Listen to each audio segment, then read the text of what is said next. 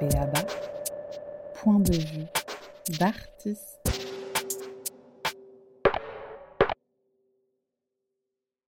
Béaba, point de vue d'artiste, est la poursuite de la trajectoire de Béaba, parcours d'artiste, pour aborder le fait contemporain, politique et social par la voix d'artistes de celles et ceux qui concourent à la création. Chaque mois, une thématique est partagée entre le parcours d'artiste, le faire, et les points de vue, les modes d'existence de créatrices et créateurs, en prise avec la création contemporaine. Alison, Aurore et Audrey, nous évoquions en première partie vos initiatives tournées vers des pensées écologiques, des actions où l'on interroge le spectacle vivant, le design, par le prisme de la sobriété, la durabilité et la notion de responsabilité. Une dimension écologique qui semble dessiner une écologie de la relation à son environnement professionnel, économique et politique. En somme, les réseaux que vous tissez prolongent la question environnementale dans la manière, cette fois-ci, de construire son activité en tant que professionnel en cherchant tant la sobriété d'un modèle de production que sa durabilité. Il s'agit de parler d'un modèle suffisant, pas tant de croissance, et de moyens nécessaires pour assurer la continuité aussi, de se saisir de ce qui fait le lien au public, de considérer la dimension collective de vos initiatives en prise avec cette notion d'écologie et une invitation à imaginer des manières de faire société. Pour cette seconde partie, je me tourne vers vous. Audrey, votre atelier s'appelle Le moins mais mieux. Est-ce que c'est le sens de départ pour pouvoir trouver une manière d'aller vers la sobriété? Sans doute oui y compris d'un point de vue du développement économique et de votre projet. Et là, je pense aussi à un choix qui a été dès le départ celui de la coopérative. Est-ce que vous pouvez nous en parler? Oui, en fait, euh, si on se dit qu'on essaye dans notre travail d'être aligné avec, euh, avec nos pensées euh, personnelles, et que du coup, en fait, notre action, elle est politique, mais en fait, la façon dont on fait les choses, c'est aussi politique pour nous. Et donc, du coup, ça nous tenait à cœur d'avoir un cadre de travail qui soit aussi euh, en accord avec nos valeurs et qui nous soit plutôt euh, bénéfique. Donc euh, nous, en fait, on a un statut où on travaille en coopérative, donc en CAE, en coopérative d'activité et d'emploi. Donc c'est des coopératives, c'est une forme d'entreprise de, qui existe partout en France. Nous, on est dans une coopérative généraliste à Nantes qui s'appelle l'Ouvre-Boîte 44 et du coup, ça regroupe en fait différents indépendants et individus qui développent leurs activités de façon personnelle et individuelle, tout en faisant partie d'un tout, d'un réseau et en mutualisant un certain nombre de services, que ce soit des choses comme de la comptabilité, du juridique, de la de la de l'aide au développement de notre activité, etc., de faire du réseau et qui permet aussi finalement de de faire partie de l'économie sociale et solidaire, ce qui est quelque chose qui est important pour nous.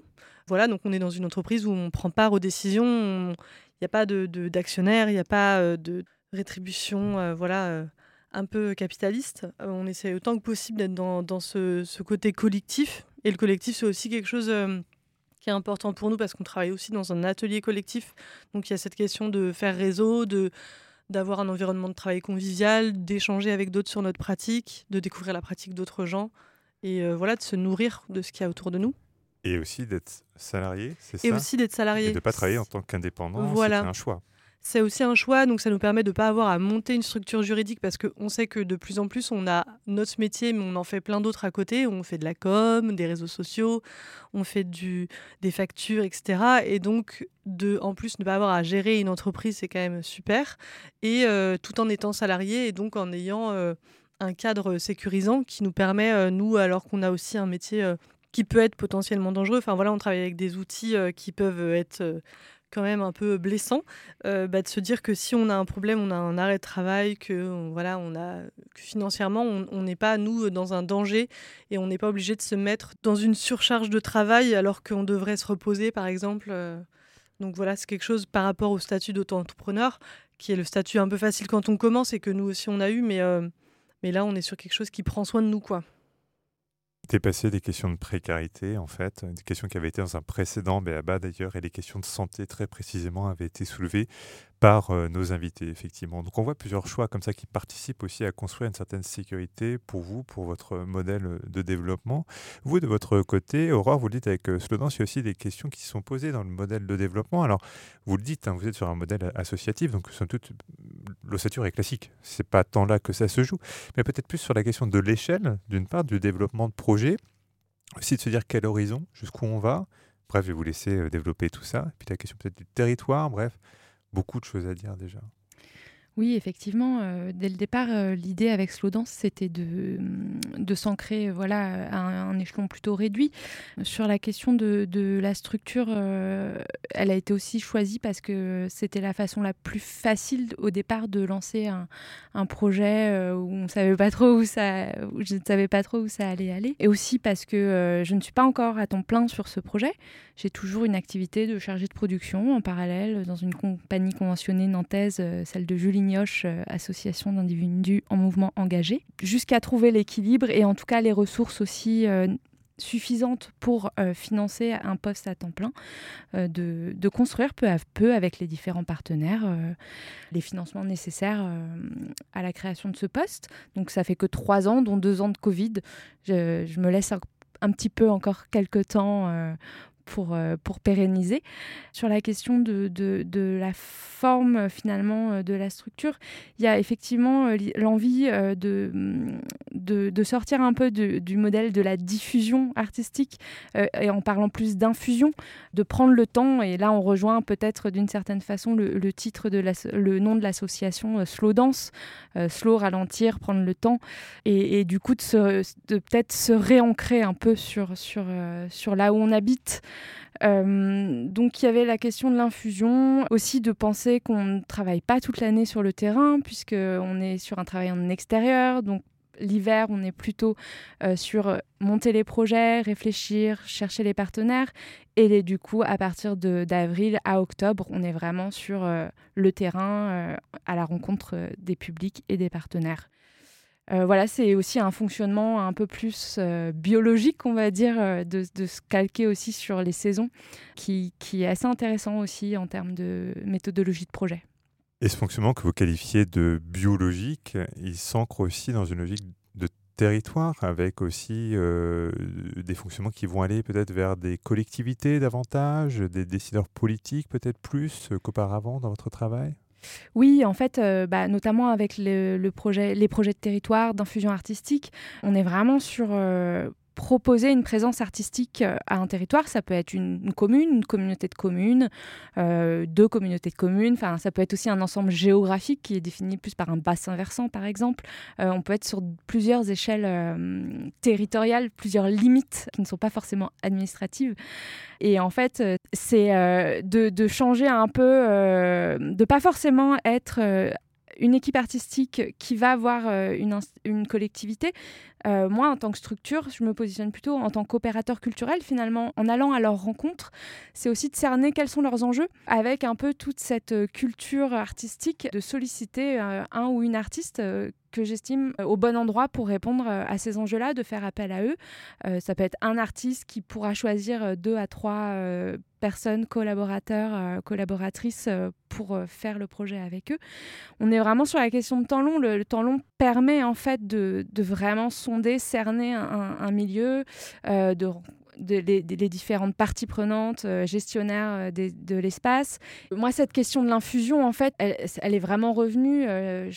par ma formation universitaire, j'ai fait le master projet culturel en espace public à, la Sorbonne. Et, en fait, c'est une notion qui était déjà là dans ce master, évidemment, enfin que j'ai découverte là, hein, très concrètement, et qui me paraît vraiment très, très pertinente aujourd'hui euh, quand, quand, on dit que le temps va vite, qu'on est toujours pressé. Euh, la question de se reposer, euh, enfin finalement de réexplorer juste l'endroit où on vit est presque normal, paraît presque naturel finalement. Retrouver un temps et un espace, travailler justement l'espace-temps Allison, c'est quelque chose que, également qui est animé par le collectif La Poursuite. Et alors la poursuite aussi, il y a quelque chose qui, est, interrogé par ce, projet, par les modalités du, projet. C'est la notion bon, qu'on a déjà évoquée dans l'émission, cette question de la sobriété. Et par rapport à ça, vous, vous avez une position qui est intéressante, parce que vous dites finalement, euh, c'est pas parce qu'on est dans cette sobriété qu'on doit travailler aussi avec moins de moyens et que les modèles économiques doivent être réduits. On met des moyens, mais ailleurs. C'est ça que vous nous dites aussi avec ce collectif La Poursuite, Alison. Oui, c'est ça, c'est que repenser nos modes de tournée, ça, en fait, pour nous, les tournées à vélo, c'est un moyen de transport. Donc, on le met en avant, mais en même temps, ça reste des projets artistiques et ce qu'on vend euh, avant tout, c'est euh, des spectacles. Donc, donc en fait, le, pour nous, voilà, c'est un moyen. Et alors, d'avoir fait le choix du vélo, évidemment, il y a certaines contraintes. On est lié à une saisonnalité. C'est quand même plus facile de tourner pendant les périodes de printemps, été, automne. Ce temps biologique hein, qu'on a eu tout à l'heure avec effectivement avec Aurore. Oui, c'est ça. Oui, voilà. Ouais, ouais. C'est qu'il y a cette question de saisonnalité, ce rapport au temps aussi qui demande de repenser les choses. Euh, nous, on fait des tournées qui durent en moyenne, enfin qui peuvent être de une semaine à trois semaines. Après, il y a des artistes qui sont déjà partis beaucoup plus longtemps. Donc ça, ça implique, euh, ça implique forcément euh, une part de sacrifice parce que ça veut dire être loin de chez soi pendant un temps un peu plus long qu'une tournée classique. Ça implique aussi de repenser qu'on transporte, mais globalement, nous, on travaille avec des artistes en musique. Donc, la plupart du temps, ils ont seulement leur instrument à transporter. Et finalement, il y a peu de sacrifices sur ce côté euh, poids et décor. Et on se rend compte que n'importe quelle personne avec un vélo musculaire, euh, n'importe qui, même sans entraînement, peut transporter jusqu'à 40 kilos. Et ça, ça suffit pour emmener généralement euh, ses affaires, ses costumes et des instruments. Euh, après, nous, ce qu'on propose avec la poursuite et les tournées à vélo, c'est une, proposition. On, sait que tout le monde ne tournera pas à vélo, et pour nous, même si, euh, en fait, si chacun s'empare de la question des transports à son endroit, à son niveau, c'est OK. Si déjà euh, les spectacles commencent à être pensés en, réfléchissant en amont, au moment de la création, au poids des décors, aux dimensions, à des choses qui peuvent être pliables, etc. Et pourquoi pas euh, faire une partie de sa tournée en train et chacun, voilà, chacun à son échelle, chacun progressivement euh, tend à changer ses pratiques. Et puis on sait qu'on n'est pas les seuls à réfléchir euh, là-dessus parce que les salles, euh, les salles de spectacle mettent de plus en plus en place des plateformes de covoiturage ou des navettes. Les festivals, pareil, il y a des fois des convois à vélo pour accompagner les publics. Donc voilà, il y a plein de choses qui sont faites. En fait, nous, le point de départ aussi de pourquoi est-ce qu'on a lancé la poursuite, c'était le constat qu'autour d'un événement type, euh, donc un, un, festival par exemple, 80% de l'impact carbone vient du transport des publics et des artistes.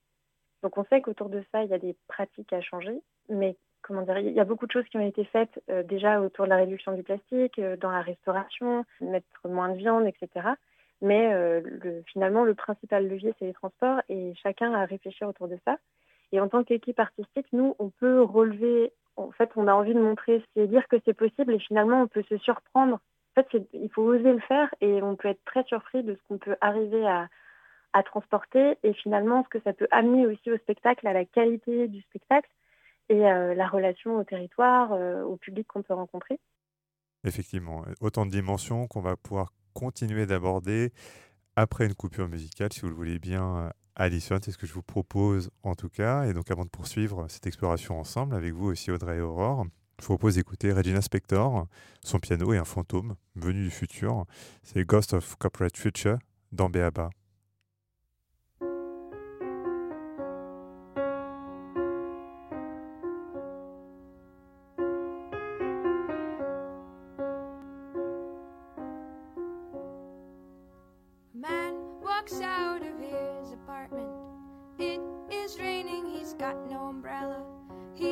birds running beneath the awnings, trying to save his suit, trying to save his suit, trying to, trying to, trying to dry, but no good.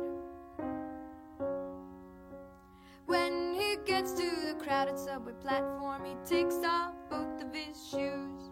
He steps right into somebody's fat loogie, and everyone who sees him says, Ew who sees him sees you. But he doesn't care, cause last night you got a visit from the ghost of corporate future. The ghost said, take off both your shoes, whatever chances you get, especially when they're wet. He also said, imagine you go away on a business trip one day.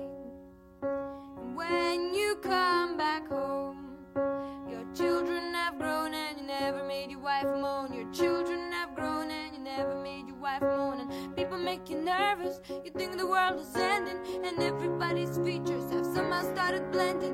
And everything is plastic, and everyone's sarcastic, and all your food is frozen, it needs to be defrosted. You think the world was ending, you think the world was ending, you think the world was ending right now. You think the world was ending, you think the world was ending, you think the world was ending right now. Well, maybe you should just drink a lot less coffee watch the 10 o'clock news.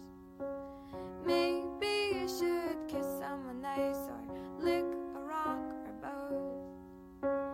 Maybe you should cut your own hair, cause that can be so funny. It doesn't cost any money and it always grows back. Hair grows even after you're dead. And people are just people, they shouldn't make you nervous. The world is everlasting, it's coming and it's going. The streets won't be so plastic. And if you kiss somebody, then both of you get practice. The world is everlasting, put dirt balls in your pocket, put dirt balls in your pocket and take off both your shoes. Cause people are just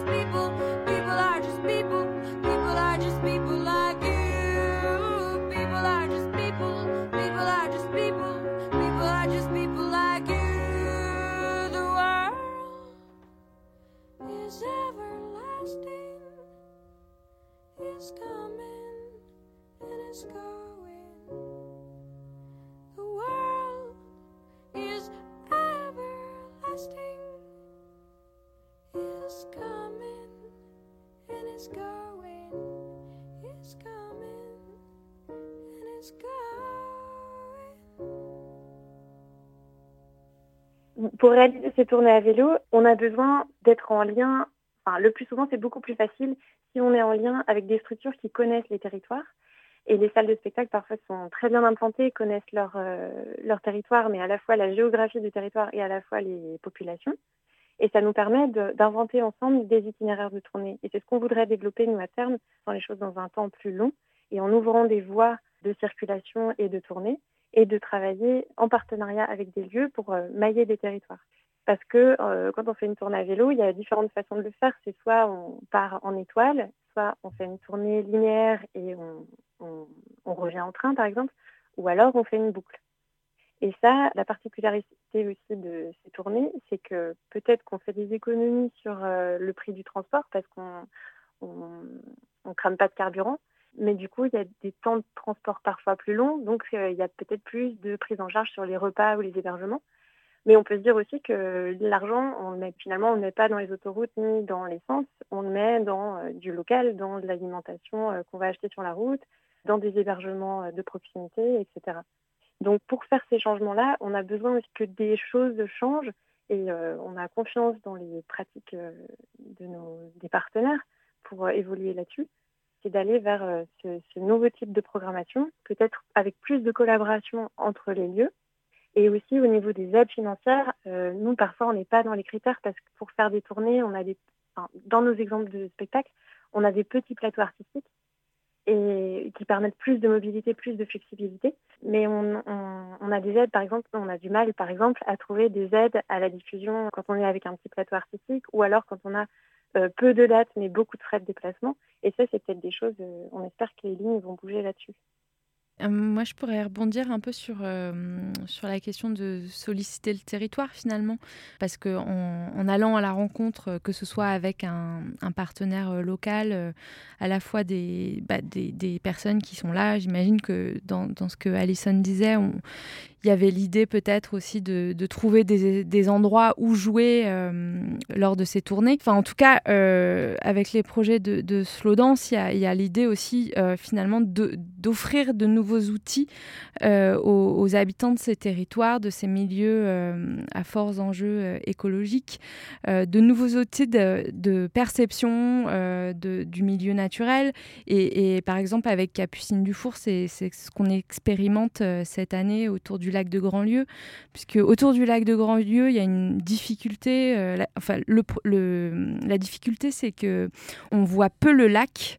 Ce lac, on- il est peu accessible, il est peu visible, et du coup, il y a une très très forte envie, euh, à la fois des riverains et des touristes, de le voir, mais on ne peut pas aller dessus, donc c'est très frustrant. Donc nous, on a vraiment pris le parti de s'intéresser à la question des rives du lac de comment on, finalement on rencontre ces rives euh, par des protocoles artistiques. Et en fait ces protocoles artistiques sont un nouveau regard euh, sur la façon de percevoir cet endroit-là qui est finalement aussi beau, aussi riche que le lac, en tout cas de peut-être décentrer, décentrer aussi euh, l'attention, le focus sur ce lac, euh, avec des petits protocoles artistiques euh, que les personnes peuvent activer de façon autonome, en fait, qu'on diffuse tous les mois dans un mini-journal L'écho des rives. Et par ces protocoles, en fait, par ces outils, finalement, c'est des outils artistiques, des outils de médiation, bah, on dote les publics de nouvelles façons d'agir sur leur espace où ils habitent, qu'ils traversent au quotidien.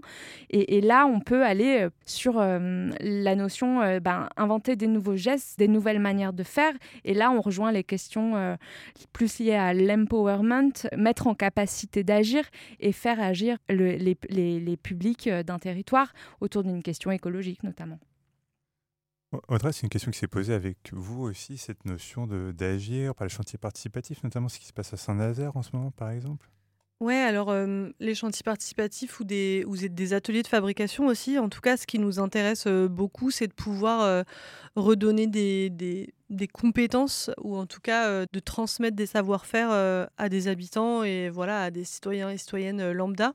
Et on trouve que il y a aussi quelque chose qui permet de, de créer de l'alternative, c'est-à-dire que quand on sait faire quelque chose soi-même, Peut-être que du coup, on va moins acheter, peut-être qu'on va moins jeter parce qu'on va réparer, etc. Donc c'est quelque chose qui nous, euh, tient beaucoup à cœur, euh, cette question de, transmettre des savoir-faire. Et on, voit que souvent les gens ont un peu... Euh, enfin, se, se, dévalorisent pas mal sur ça. En fait, ils ont beaucoup l'impression que soit leur avis compte pas, ou ils ont ils sauront pas faire, ou c'est mieux si nous on le fait, etc. Et en fait, il y a quand même quelque chose d'hyper gratifiant pour les gens quand ils se rendent compte qu'ils savent faire quelque chose ou qu'on leur a appris. Et c'est marrant parce que dans ce que disaient du coup euh, Alison et, Aurore avant, j'ai l'impression qu'il a à la fois euh, on, ne travaille pas du tout de la même façon et à la fois on arrive aux mêmes euh, conclusions, c'est-à-dire que ce qui est important c'est c'est les habitants, ce qu'il y a autour. Ce qui est important, c'est le local. Nous, c'est quelque chose aussi où on trouve que, en fait, ça a du sens de travailler localement, notamment euh, avec cette question de matériaux de réemploi. Ben, c'est intéressant de récupérer euh, des matériaux qui devaient être jetés, mais si c'est pour les faire venir de 600 km, c'est quand même assez absurde, alors qu'il y a toutes ces choses qui sont, euh, qui sont proches. Pour nous, en tout cas, c'est un peu les, les, les, nœuds et les choses qui sont importantes. Et si on veut faire les choses de façon, euh, de façon engagée et en allant, euh, en étant exigeant avec soi-même. Euh, voilà, ça inclut les habitants, ça inclut monsieur et madame tout le monde et ça inclut le local, ce qu'il y a tout près de nous. Et puis, et puis le local, c'est aussi parler de, réseau, parler d'autres professionnels qui sont autour de nous et être dans des relations qui sont plus des relations de partage et de, de solidarité et de confiance que des espèces de concurrence qui sont, qui sont pas hyper saines et pas nécessaires. Juste peut-être pour euh, rebondir, je pense qu'il est très important, c'est aussi, euh, on parlait beaucoup d'expérimentation, etc. Il y, a, vraiment l'importance euh, de toutes ces expérimentations, c'est d'essaimer aujourd'hui. Il y a beaucoup de choses qui ont été éprouvées et ça rejoint ce que tu disais un petit peu, c'est d'essaimer. Et on, citait Arviva tout à l'heure, je pense que c'est un très dans le spectacle, en tout cas, c'est un très bon endroit d'échange de professionnels, de pratiques qui ont été mises en œuvre et qui sont aujourd'hui diffusées pour rayonner au plus large possible. Oui, et puis parce que si on a envie que ces nouvelles solutions et que, en tout cas, les choses qu'on a un peu cherchées, elles, se développent, ben, en fait, il faut les partager. Il ne faut pas se dire qu'on les garde dans notre coin. De toute façon, ça n'a pas trop d'intérêt. De, et c'est ce que disait Alison, j'ai l'impression, avec euh, aussi beaucoup de réseaux dont, elle fait partie, et, euh, qui travaillent ensemble et qui font de l'intelligence euh, collective. quoi. Oui, et puis je pense que c'est, on a un rôle aussi à jouer dans la sensibilisation des publics, d'expliquer nos démarches et de leur rappeler que quelque part c'est des consommateurs, enfin, ou, au contraire sortir de la consommation, de la fête et l'événement, ou en tout cas réfléchir à la, façon dont on consomme aussi ses loisirs et que chacun est responsable et peut aussi faire des choses différentes à cet endroit-là. Mais ça demande euh, des fois de repenser ses manières de faire la fête, par exemple de revenir à des événements à des plus petites jauges, de revenir à des événements plus locaux. Et des fois, on choisit pas forcément qu'on va voir, mais de s'ouvrir un peu à la curiosité et de d'oser pousser les portes, d'aller voir ce qui se fait euh, à côté de chez soi. Ça, ça passe aussi beaucoup par la sensibilisation et euh, l'action culturelle et la médiation. Et c'est là où, effectivement, on retrouve le lien euh, avec ce que vous disiez, d'être en lien avec des partenaires et de, entre, entre associations, se soutenir et créer des réseaux. Et nous garderons cette invitation sortir et sortir au local et profiter de notre environnement. C'est ainsi que Béaba, point de vue d'artiste, se termine. Merci à vous, Alison Donjon. Merci à vous, Aurore Stalin. Merci à vous, Audrey Bigot. Nous vous invitons, auditrices et auditeurs, à réécouter Béaba Parcours d'artiste sur la page Arte Audio Blog du TU Nantes pour suivre la conversation avec Aurore, Alison et Audrey et aussi découvrir leurs questions d'artistes pour saisir une interrogation du moment en laissant le micro ouvert. À la technique de cette émission, Jeanne Legac et Rémi Lévesque. À la coordination, Wilfried Lebrec, Alice Albert et Marie Fourcin. Merci à vous et à très bientôt pour le prochain BABA.